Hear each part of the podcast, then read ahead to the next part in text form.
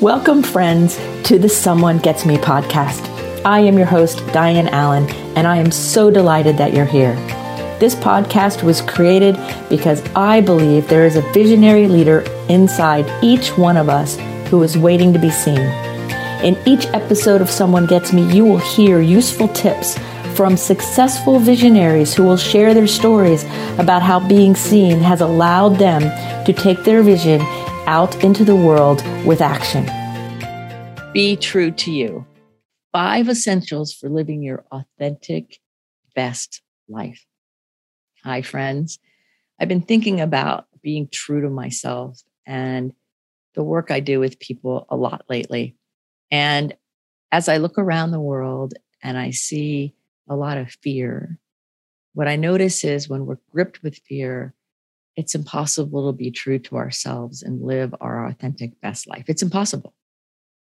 So I thought I would give you five essentials to make sure that if we had a little checklist, if we had a little way to have like a little litmus test of how are things going, that we could look at it pretty quickly, snap our fingers, and see what's going on, see how we're doing with being true to us. Because if you're not true to yourself, it's impossible to be present really fully for anyone else. So the first thing I look at is being good to myself and others. So are you being good to yourself and other people? Being good is things like healthy boundaries, speaking with kindness, having compassion, maybe doing something for someone that they're not able to do right now, maybe holding the door for someone, all kinds of things. But are you good? And what I mean by this is not the superficial kind. I mean the spiritual principle of good. Are you willing to go within and be of service and be good? Now, the rule is you have to be good to yourself before you're good to anybody else. So, as I think about it, I'm like, am I speaking nice things to myself? It starts with self talk, right? Are you beating yourself up? Are you one of those people who is self deprecating and you think it's funny, it's not funny. Are you one of those people who does things that kind of make it sound like it's good, but it's not really?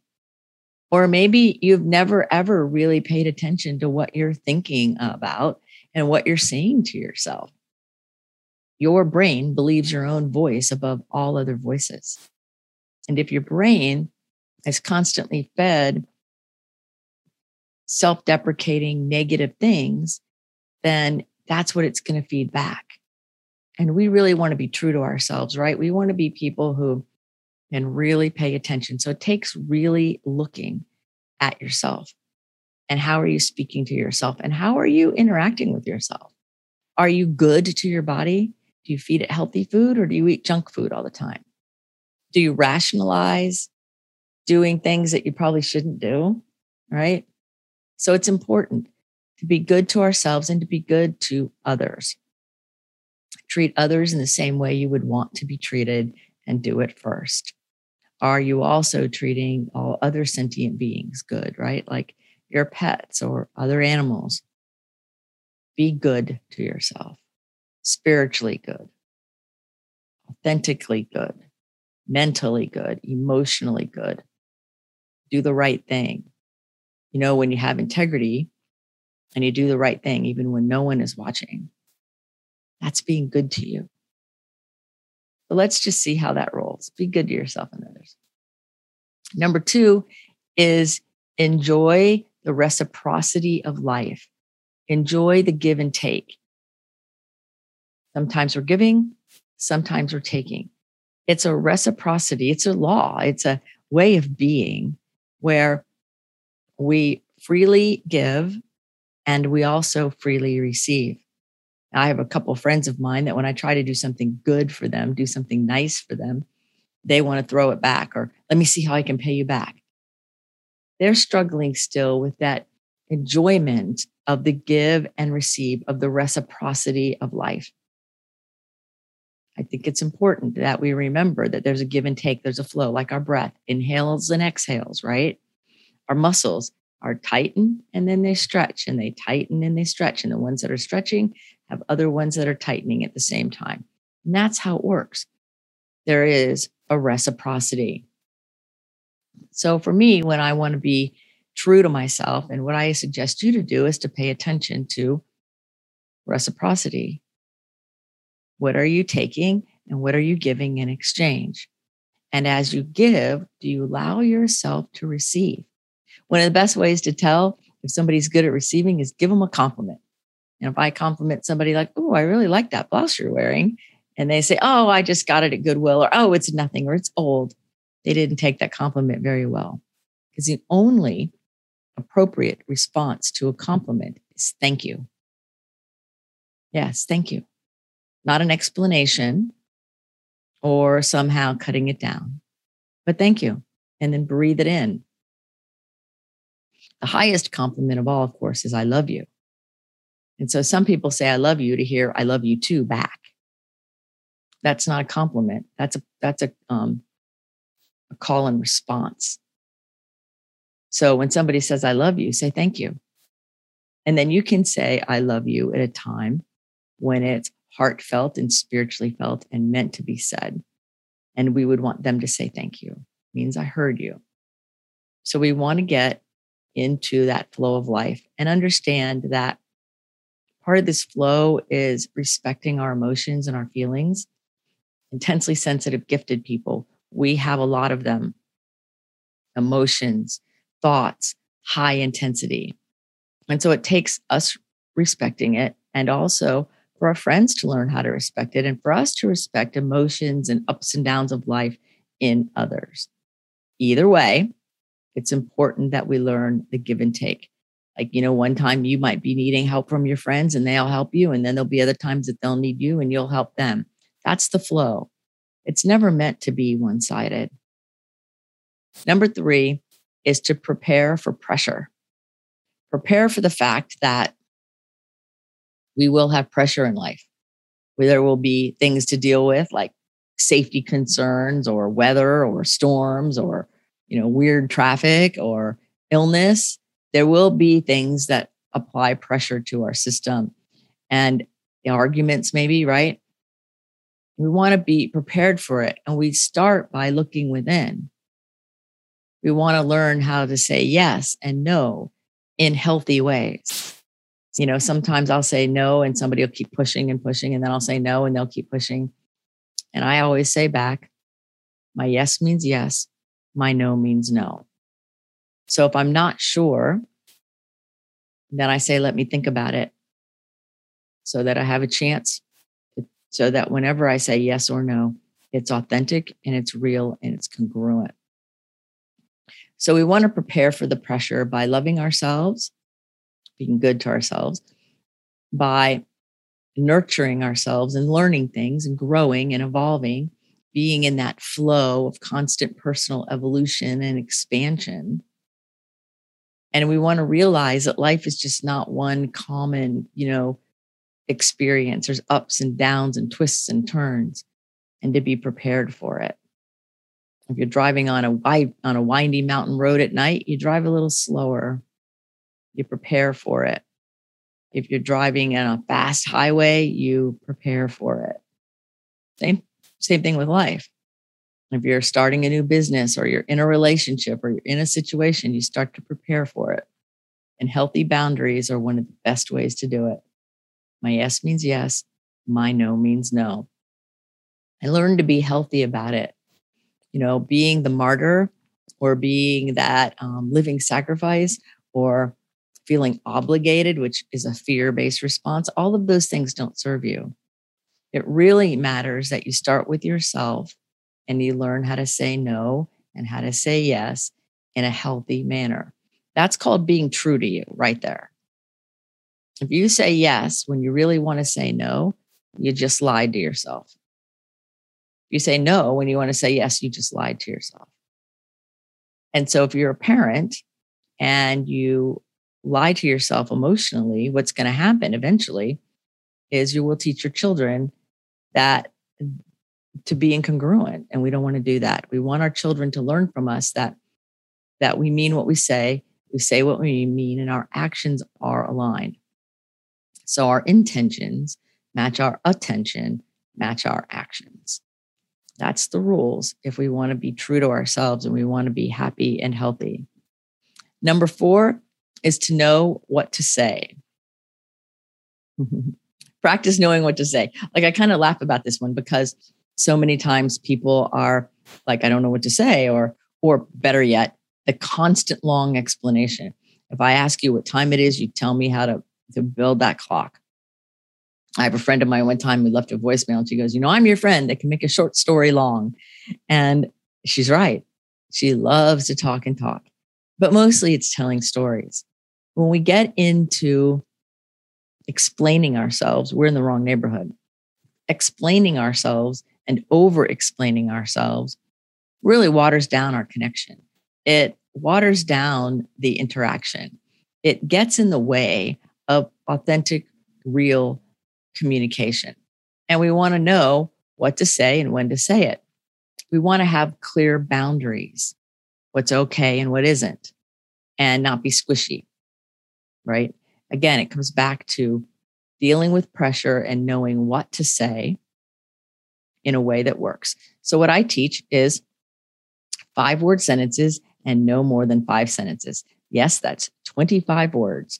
If you cannot deliver your message in 25 words, unless you're telling some funny story or you're teaching a lecture, but if you can't deliver your message in 25 words, you're talking too much. You know, sometimes there's a lot of superfluous information and a lot of tangents and over explaining. Sometimes you lose your listener, or like I've seen salespeople do it where they talk me right out of the sale. I was getting ready to write a check and then they wouldn't shut up long enough for me to, to buy the thing I was going to buy. So we want to know what to say and when to say it. Now, that takes a lot of practice. It's not something you learn overnight. It's not a weekend project. It's always a lifelong learning because different people have different language sets. Different interactions require a different kind of speech. Like when I'm talking to one of my intensely sensitive, gifted people, we might have a different language set than when I go sailing and I'm just talking to all my sailing fun friends, or when I'm talking to people who know nothing about gifted intensities. It's okay. Know who you're talking to, know what to say, and use the language that goes with the interaction because then you're being authentic to yourself. Some people think and I think kind of it's an error really, is they think that if you change your language, then you're being dishonest. And I don't think that's the case at all. I think with intensely sensitive, gifted people, we have a mastery of the language that is usually very unique. So if I use some of my regular vocabulary with somebody who hasn't studied the vocabulary or maybe isn't in that worldview, they're not going to understand it very well. And it's going to seem like I'm a snob. But when I use common language, common as in what we both understand, then our words and our interaction and knowing what to say in an authentic manner becomes natural. I won't use sailing terms when I'm talking to my quilting friends. It doesn't go together. It doesn't mean I'm being fake in either one or the other, you see? So you're not being fake when you use the right language set for the right situation. And it's important to pay attention to your inner world, to your inner environment, and how you're going to bring it out here. So there's that inner set of boundaries. Most people think boundaries are outside of us, but there's that inner set of boundaries, right? Of how much of you do you bring to the table? How much of you do you bring to each event? It's a different parts of me I bring to an event when I'm going to um, a circus or a Broadway show, those are two different parts of me. They're still parts of me. It's still authentically me. Just like when you do things, you're different in each space because it's different facets of your amazing magical being. So pay attention to what is appropriate to say in each situation. Now, remember, what you're saying is not always verbal language. Sometimes you say it with your eyes or your expression or your body language or your clothing, right? I had a client one time used to wear really aggressive looking clothing because he wanted to keep people away emotionally. And he was the nicest guy in the world. And one day he finally dropped the facade and then he found all these different friends. So when we practice and we pay attention to what we're doing and what we're saying, what we're not saying, then we have a better flow in life. And what you're saying speaks through your eyes, your smile, the affect, the look on your face. All of it speaks volumes. Then, of course, you're you're saying things with your energy. I know you know people who, when they walk in the room, you can feel that they're there. Some people go walk in the room and it lights up the room. Other people might walk in a room and it's all of a sudden heavy or negative, and people start kind of taking off and you know, hiding, right? Well, you're saying something with your energy. Your energy introduces you far before you personally get there. So pay attention to that. Then, number five is find and use support because support is very, very important. And it means it could be professional, like mentors or therapists or coaches or teachers. It could be friends, other people with intense sensitivities, or people who understand your way. And it could be all different kinds of various people. That's why in the gifted world, we talk about multiple peer groups a lot, having multiple people and multiple groups of people in order to get support for whatever it is we're looking for. Like, I'm not going to call a sailing friend to ask a quilting question.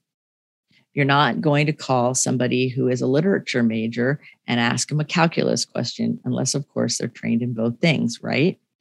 So it's important that we really look at where we can have support, where we can give support, and how we will allow it in. We want to allow people to support us. And I hear people all the time say, "Well, I don't ask for any help. I don't I don't like to ask for help. I don't, you know, it's hard for me." Well, get over it. If you're one of those people who says, "I learned the hard way. I don't ask for help. It's hard for me to ask for help." I say, "Get over it." Start letting people support you and help you when you need it. You know, sometimes I see people who are struggling through things and everybody around is like, if only we knew, we would be there for you. Well, I, I don't, I don't, you know, I don't take help. I don't take help. Well, first of all, that's act an acting out teenager kind of um, response, and it's not healthy and it doesn't work. So, to be true to yourself, you want to practice giving and receiving support. Now, that also means you give it. I've had a couple clients in my life where they're all about taking, taking, taking, taking, but they don't want to receive it because one excuse was something like, um, if I take the help from somebody, no, if I give somebody help, then I'm going to be obligated. And I don't want to be obligated. And I'm like, whoa, that's scary, right? And people get all these weird stories and these paradigms around what it means to give and take. And that's how we're true to ourselves. It's like breathing. Some of those same people also don't breathe very well.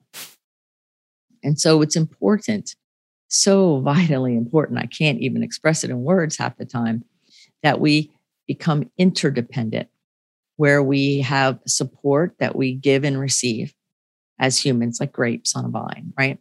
This is very different than codependency.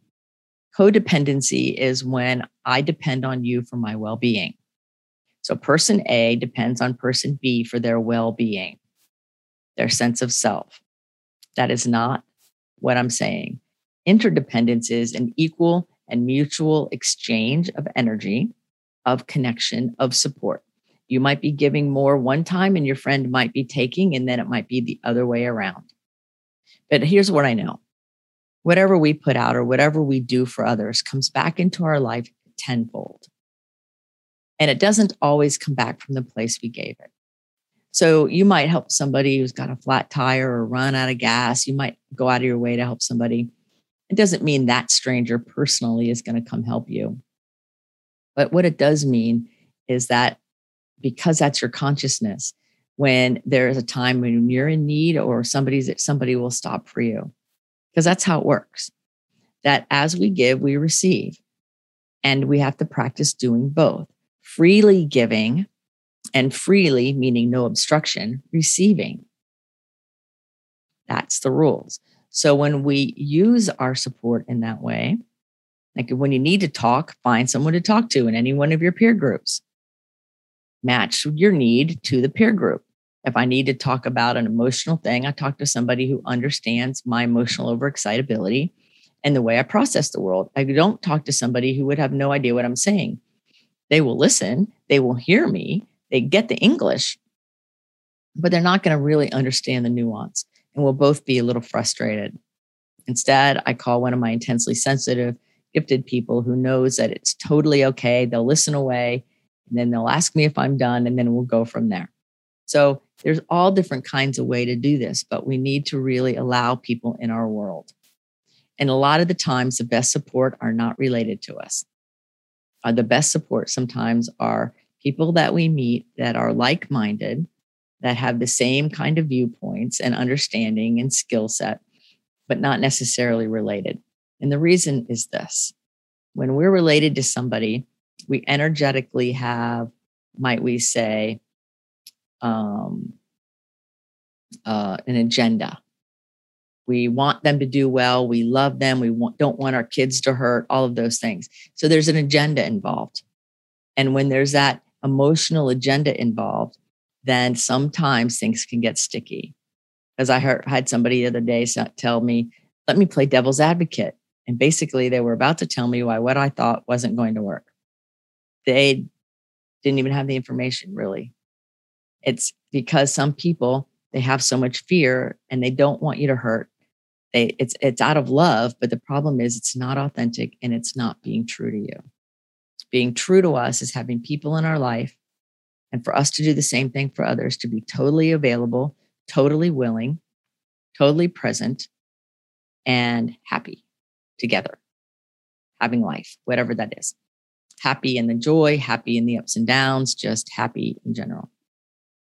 So, anyway, that's what I've been thinking about the five ways to be true to you. They're, they're essential things having healthy boundaries, paying attention what's going through your mind. Does everybody have a safe trip through your consciousness? Like, really respecting the law of give and take. That's breathing, folks being prepared for pressure in the world, not walking around lollygagging and wondering, oh no, what's happening?